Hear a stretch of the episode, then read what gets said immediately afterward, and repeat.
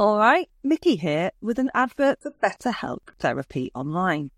You all right? Such a small question, and sometimes such a big question too, eh? Now, regular listeners will know I am no stranger to depression, and while over time and with the help of some decent counselling and brilliant friends and family, I've established a toolkit to help when the constantly dripping tap of life gets a bit too much. That does not mean I am a stress free human rainbow skipping through meadows. I mean, who is? We all carry around different stresses, big and small, and sometimes we can deal, and sometimes it's much harder to cope. Life, it? Right now, I have a teenage puppy to deal with, and although I love her very, very much, she can be a lot. There, said it. And as quick a fix as it seemed to say, I'm fine, I'm fine, and push it all down into the big inside box and put that lid on. For me, that hasn't been a great long term solution, in that if I don't get it off my chest, it will at some point come bubbling up, and it's never been one to pick its moments in a good way. I find talking means I can avoid it exploding out of me like a messy emotional volcano all over my nana's carpet. Also, during my various times in talk therapy, I discovered that saying something out loud or writing it down can make it seem much more manageable than allowing it to swirl around and grow ever bigger in my head. If you're thinking of starting therapy, give BetterHelp a try. I've found knowing how to reach out is sometimes the toughest bit, but BetterHelp is entirely online. Boom which means it couldn't be easier. You just fill out a brief questionnaire to get matched with a registered therapist, then work your sessions around your schedule. With more than a thousand therapists in the UK already, BetterHelp can provide access to mental health professionals with a wide variety of expertise in mental health. Standard issue listeners get 10% off their first month at betterhelp.com slash standard. That's better, H-E-L-P dot com slash standard. They were three ordinary women on what seemed like a simple mission to find a film they liked. One where women got something to do and not just look pretty or be murdered. Which, to be totally honest, has complicated matters a bit. Welcome to flicking. Yes, it sounds a bit rude. That's the joke.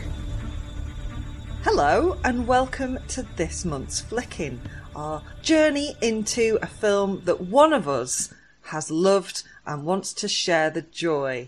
And by us, I mean me, Mickey, hello. And I am joined by Yosra Osman. Yosra, hello.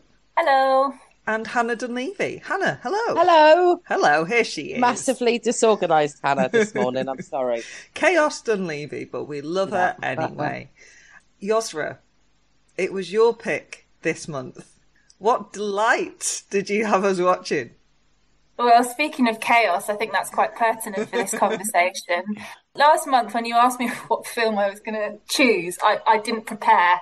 And so I had a little panic and I thought about what films I loved from last year.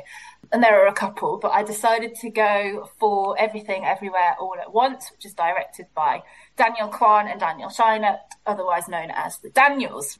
And I chose this one because I think for me it was one of the most enjoyable cinema experiences I had in 2022. It's the second multiverse film that I saw in 2022, the other one being Marvel's Doctor Strange and the Multiverse of Madness. And for me, it was by far the better one. Mm. Although I just, I just did think that the, I have chosen another multiverse film before, in the Spider-Man into the Spider-Verse yeah. film. So there's clearly a running theme happening here. Yosra, are you wanting to escape somewhere? Are you not happy in maybe, this universe? Or maybe I'm just having an existential crisis where I want to think what the other versions of me are doing somewhere in the multiverse and are they living a better life? Who knows? anyway, so Everything Everywhere All at Once stars Michelle Yeoh as Evelyn Kwan, an unlikely hero who must take on some newfound powers when an interdimensional rupture sends her fighting bizarre dangers from across the multiverse. Now, the one thing I will say is take what you can from the title of this film because it is literally everything everywhere all at once. It's surreal, it's absurdist, it's just a bit bonkers, to be honest. But for me, one of the things that I really love about it is that it also packs an emotional punch between all the verse jumping and the sausage fingers and the playfulness. You've actually got some real questions about the meaning of life and how we can find love, beauty, joy in our world. And Michelle Yeoh is backed up with some really powerful performances from Stephanie Hsu as Evelyn's daughter Joy, Ke Huy Quan as her husband Waymond, and amongst others, including Jamie Lee Curtis, who appears as this bizarre tax inspector. And also, uh, just to point out as well, I think the technical prowess in making this film is something to behold, just in terms of the visuals and the editing. It's really, really sublime, but it, it can be a bit, bit much, as I will ask a little, a little later for some people. So there you go. Hannah, I think you're some people. Maybe. And my first question, actually, on my pick goes to, to Hannah because my last multiverse film that I chose, which was Spider Man Into the Spider Verse, made you feel physically ill. And I have yeah. been really, I have, I have been worrying this whole time how this one would go down with you. So, were you feeling I, okay? I was fine. That was literally the first thing on my notes. No vomit. No vomit. I, I felt absolutely. I don't know whether that's because it's live action rather than it was the cartoony thing that um, that tipped me over the edge last time, or whether it's something to do with the fact that my ears have been fixed since I watched the Spider Verse one. Wasn't it 3D? The 3D stuff tipped you over the edge. Yeah, it was a yeah, and it was the red and blue together, which just made it even worse. So yeah, from that point of view, you guys were absolutely fine. Didn't mind watching it at all. That sounds ominous. I didn't mean it to sound that ominous. No, um, no, don't but, worry. Yeah. I mean, when this came out, and you can both come in here. When I when I first went to see it, there was a real following for this film. It went, it went down really well with audiences, and it was everyone was saying this is going to be the best film of the year. So I had quite high expectations when I watched it, and for me, they were met. But was that the same for the two of you, or did you have any expectations at all? Really? Oh, I had phenomenally high expectations because I'd spoken to you about it. And then I spoke to a, a young friend of mine. He's 17, and I said that I was watching this, and he said it was one of the best films he'd ever seen in his life. So that was a pretty high bar, albeit he's 17. So, you know, how many films has he seen? But, you know, yeah, my nephew loved it. I had seen rave reviews. It had already, it's been nominated for Oscars. So, yes, I mean, I would say pretty high expectations I had. Yeah, I had pretty high expectations as well, mainly because of the awards bothering, I guess. Um, and also, Michelle Yeoh is amazing. And Crouching Tiger, Hidden Dragon. I think I've got that the right way around. I'm always like Crouching Badger, Hidden Owl. I don't know. Uh, was excellent. And yeah, I, I saw some similarities to that as well within this. But was also very excited to see Ke Huy Quan, if I've said that right. Ke Huy Quan? Back on the screen. Because where's he been? And he's amazing. He's brilliant in this. So yeah, I was I was very excited to see it. I did actually check initially whether we could go and watch it at the cinema, but it's not on anywhere anymore. And I wish I'd been able to see it on a bigger screen.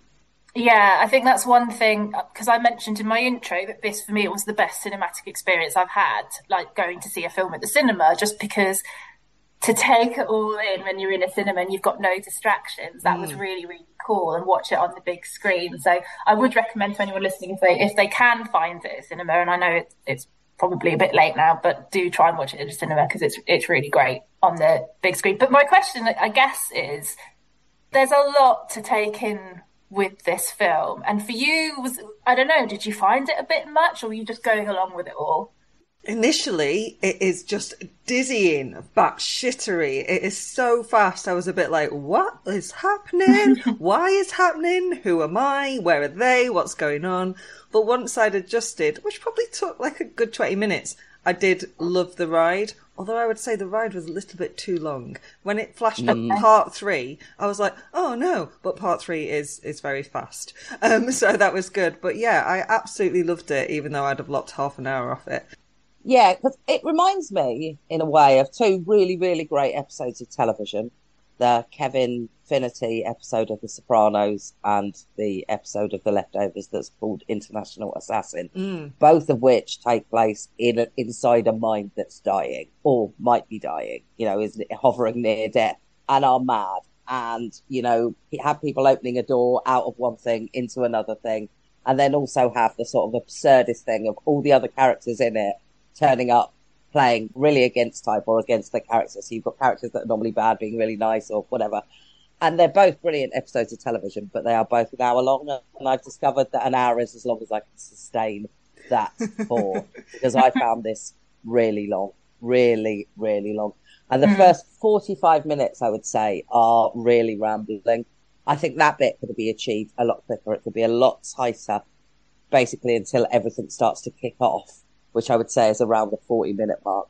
Everything up until that point, I think could have been a lot tighter because they establish who these characters are pretty quickly. Do you know what I mean? Pretty mm. quickly.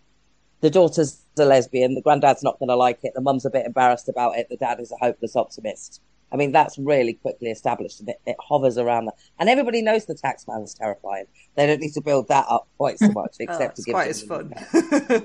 two and a half hours, I think it comes. It's about two and a half hours. It also reminds me of Charlie Kaufman films. So I, I got a little vibe of being John Malkovich, a little bit adaptation and Eternal Sunshine of the Spotless Mind. And I find those really interesting, but I find all of those too long as well. Because maybe I think Hannah's nailed it. There's only so long my brain can go, I'm in this world and I am invested in this world. I do yeah. wonder how much of it is because they are trying to achieve quite a lot here. You're touching on lots of different genres. So you've got sci fi, fantasy, martial arts, comedy, and a lot of, I know it takes a while to build into that, but I feel like the establishment of the characters is to try to cover all these different bases. And I don't know, maybe that is that needed to be a bit more streamlined. I don't know, but as something that is quite genre bending and touches on a lot of different themes, did that work for you at all? Yeah, totally. And while I found it too long, I can't really say what I would cut. I agree with Hannah that they could have cut that a little bit, but I think it establishes why she's unhappy in her world, why she is, yeah. as she's told by Waymond, Alpha Waymond, sorry, I did the glasses, that she is living the worst you, which must be the worst thing to be. Imagine there's all these options yeah. out there, and actually you're the worst timeline, you're the worst universe. So it's establishing that. But I wouldn't give up any of the flashes into all the different worlds because they are so mm. inventive. And I love that they've just gone, if this exists, we take it one step a little crazier. That means this exists. This means that somewhere there's a universe where everyone has hot dogs instead of fingers and they get really good with their feet. And that means that there's another universe where this, this and this. And I wouldn't have lost any of them because I love mm. that they bring it all together. And it does all fit, which if you'd have shown me a list of things and gone, all of this in one place, I'd have been like, nice ideas, too many, cut some of them out. Yeah. And I guess because it gets so absurd, and we are, we are talking about, you know, the ones with the hot dog for fingers, that mm-hmm it can you might watch it because basically I went to see this at the cinema with two of my very close friends, one of whom laughed the entire way through it, absolutely loved it. The other one who rolled her eyes constantly and she still talks to this day about what were we watching because to her it was what she really did not enjoy it. And I think the level of absurdity within some of these these these um, sequences that we see was just it didn't really match what I was talking about earlier in terms of that emotional depth that the film is going to give. Uh, that worked for me, but maybe didn't work for everyone. Mm. Well, I was just about to say it's nice that we can replicate that experience for you here now. But I would say that actually, I think it's the more absurd stuff that works better. Mm. It's the mm-hmm. doing stuff with your feet. It's the rocks with the goggly eyes oh, on. Yeah. The really absurd stuff for me is the stuff that works better. Yeah. Actually. Agreed. There's some stuff that happens that is a bit too, I don't know, I don't know how to say this without coming across as massively prudish, but it certainly has at least two too many sex toy jokes in for my liking. Mm-hmm. Um, Did you not love the butt plug scene? The butt plug scene made me howl laughing. And me. uh, yeah, I don't know, but then it followed the beating someone up with a dildo scene, and then the, you know, was followed by the uh, bull gag scene. I just thought, in that sense, I sometimes I don't really know who films are for, and I think to a certain degree, those things pushed it into a 15. And I think if it hadn't had those, it could have gone to a younger audience because I think a younger audience would probably like it, would absolutely like it. Yeah. I think that's a really good point, Hannah. Yeah, and particularly given that it's at its heart, it's about the tricky relationship, the hard to say as well as have the tricky relationship between mums and daughters. Mm. Mm, yeah, which I don't know. I, I, feel like the films I pick, there's always an element of this in terms of familial relationships or generational trauma. I don't know, but that I, I do think they manage that quite well. But I, I accept that for some people, the the emotional payoff in this film doesn't quite perhaps cut the mustard.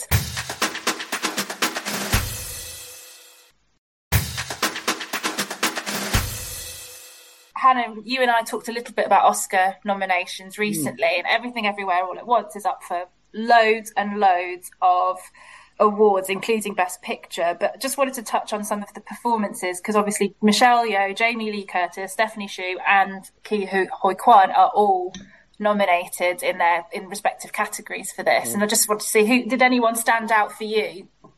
Well, I mean, Michelle Yeoh is amazing. Mm. I think we've established that before this film. And she certainly, for a woman who is so, you know, glamorous and exciting and all of that, appears as this washed out, washed up woman, basically, brilliantly.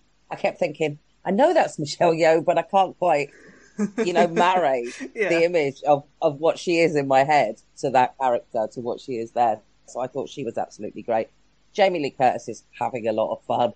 Yeah. Obviously, I thought she was great. They were the two that stood out to me. I would say, yeah.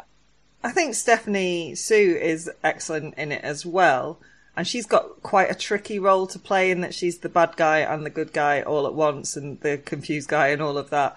And that maelstrom of emotions that comes with being a teenager, I guess, and trying to separate yourself from a family that isn't perfect, because what families are. And I think she captures that really well. And I also think the dynamic, the chemistry between her and Michelle Yeoh is really, really strong. I think they work really well together. And she also gets to have a lot of fun, I guess, which is, is good. I think she and Jamie Lee Curtis are having a lot of fun, whereas what yeah. a lot of what Michelle Yeoh is doing looks like hard work because, like, obviously yeah. her character is getting to grips with it. Michelle Yeoh, I'd love to see her get an Oscar. She's a woman in her sixties She's nailing it. If we get her and Jennifer Coolidge being celebrated to the hilt this year, I mean, I'll be a happy woman.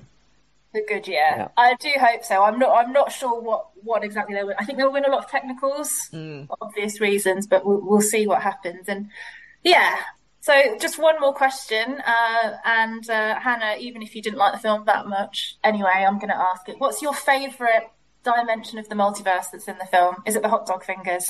Yeah, although it's not the hot dog fingers bit that makes me laugh so much as the fact that they have to do everything with their feet, which means that when Jamie Lee Curtis is playing piano with her feet, she's she's got one of those wrist supports on her foot. What a lovely and, touch. And that was the, that was the bit that really, really made me laugh. So I would say actually I had a favourite scene. It was odd touches in little scenes like that that I just thought were yeah, were really great. Although I did like that I did like the rocks actually. Yeah, I was going to say the rocks, Mickey. I'm the same actually. I love the boulders. The boulders are amazing. Just when they're they're there and then they just swivel around and they've got the googly eyes on it. I was uh, as someone who loves putting googly eyes on things, uh, big fan. But yeah, what Hannah said actually that that scene stood out. The hot dogs for fingers scene stood out because they're so absurd but actually, it was it was the little touches rather than those that made me laugh the most. And when it mm. flashes through all of the different universes, I love that. I love that a bit like BoJack Horseman when it sort of deteriorated into like very sketchy cartoon. I love that as an idea. I love that they had not stopped themselves. I love that the Daniels had just gone, fuck me, if this one exists, then this one can exist. And this, there was no universe that was too absurd to be considered putting in or, or so it comes across. And I, I really enjoyed that as something bold. And the other aspect of it that I really enjoyed was that some of it's in subtitles and some of it's in English. Yeah. And I thought that was a very good way to keep you focused on a film that is very distracting within itself because it's mm. so easy to sort of lose concentration because it's so fragmented in its way mm. that actually having that you had to concentrate and focus and read meant that you did stay tuned into the story. Yeah. Yeah. I might have sounded like I, I liked it less than I did. I did. I did enjoy it. It's just it came with a really really high bar, which led me yeah. to think it wasn't. Uh, my expectations were too high, and secondly, it was too long. But it wasn't that I didn't like it. It wasn't that I thought it was a bad film. It just it wasn't quite. It was t- a tiny bit. No, an Emperor's New Clothes is unfair. It was a tiny bit. I don't know what I just watched that you just watched because you know I I can't marry our opinions up so much. I'll take that. We'll yeah. take that. there was a bit that really annoyed me. Can I share a bit that really annoyed me? Yeah. I've got to admit that a man telling a woman to be kind really got my back up. Didn't like it. But I think that's my sort of knee jerk reaction to that these days, and for good reason. And it did come yeah. immediately followed by the advice stop killing everything you don't understand, which is excellent. I think, you know, we can absolutely live by that. yeah. Perfect. I imagine being told that you're living the worst you. yeah, I just wonder where you think you are. I'd say I'm probably, I reckon I'm probably at least there are at least 25% universes worse than this one, at least, mm. I think. Yeah, I think so. I'm hoping I'm somewhere in the middle, but I just yeah. don't know. I suppose it depends whether I've read the news yet today or not. That can really swing it for me as yeah, to what universe I think yeah. I'm in. Oh, oh yeah, I mean, it could be. It could be that the best me is in the worst universe. There is that option too, isn't there? Yeah. it's really interesting because obviously, again, at the heart of it, she gets happiness or at least contentedness by accepting what she's got, by accepting that actually the universe she's in, where she was the worst her, is the one that she wants to stay sort of grounded in as much as she can do. And also, mm. I did love that in every universe that they went to, even when she was highly skilled in something else, it came with a dollop of not everything's perfect in this one either. Oh, hang on, I, have forgotten. Maybe I lied about the rocks because I was a big fan of Raccoonie. Oh, I was. I I completely forgotten amazing. about him. it was Randy Newman who did the voice there, so that was oh, that really? was a nice touch. Yeah. Because they set it up, didn't they, in one universe, and then it paid off a bit later, in it. So yeah. Um... Oh my god, I loved it. I did love as well how Ke Huy Quan was obviously a lot older than the last time I certainly saw him in a film, which will have been when we watched the Goonies, I think, because I don't Goonies, think I've watched yeah. Indiana Jones since then, when he's Data and he's shot around. But sometimes when he was talking, it was a, a, just a total throwback to those films because he sounds exactly the same. He does. yeah, yeah, no, he does but it, it, was just really nice to see him in a film because when I when I went to see this actually I, I only really knew about Michelle Yeoh and that this I had you know really great reviews and it was going to be amazing so um so Huy Quan in that role was, was brilliant and I think he is deserving of his of his nomination. The only other thing I was going to say as well is it's quite interesting because when I was looking at how this film was developed, the Daniels were thinking about doing this since I think around 2010. It's quite interesting as the years went on and other films like Spider-Man Into the Spider-Verse came out, they thought, oh gosh, no, other people are doing this. It's not going to look unique anymore. But I feel that this film does look quite unique. And going back to what you were saying earlier, Mickey, the fact that they take the multiverse and say, all right, we're actually going to really explore what a multiverse could look mm. like here, and we're just going to go as absurd as possible. I think really does come to their to their credit with this kind of film. Oh yeah, I've seen other films set in multiverses, not even just the ones you've made us watch, Yosra, but and, and I've enjoyed. but I've never seen anything like this before. Okay, so I don't. Well, you both didn't hate it, so I think I'm going to take that as a semi-win yeah, for me. I loved it. I, take I it absolutely loved it. Yeah. yeah. Hannah, are you going to get a similar reaction to your choice next month? What is it? So I thought that I would let television guide me because this month, number one, everybody's totally fallen in love with two men that are isolated that fall in love. Everyone fell in love with that story. And also, Alex Secareanu's been on Happy Valley, so he's back in Yorkshire. So I feel like the universe is telling me that we should watch God's Own Country. Lovely stuff. Yeah, it's not as cheery, I have to say. But there's hot dogs for fingers, right? Oh wait, there's a lot of rocks. There's a lot of boulders. there are a lot of boulders. There are, in fact, yeah. Yeah, there's a lot of dry stone walling, perhaps more dry stone walling than you would expect, and an awful lot of baby lambs.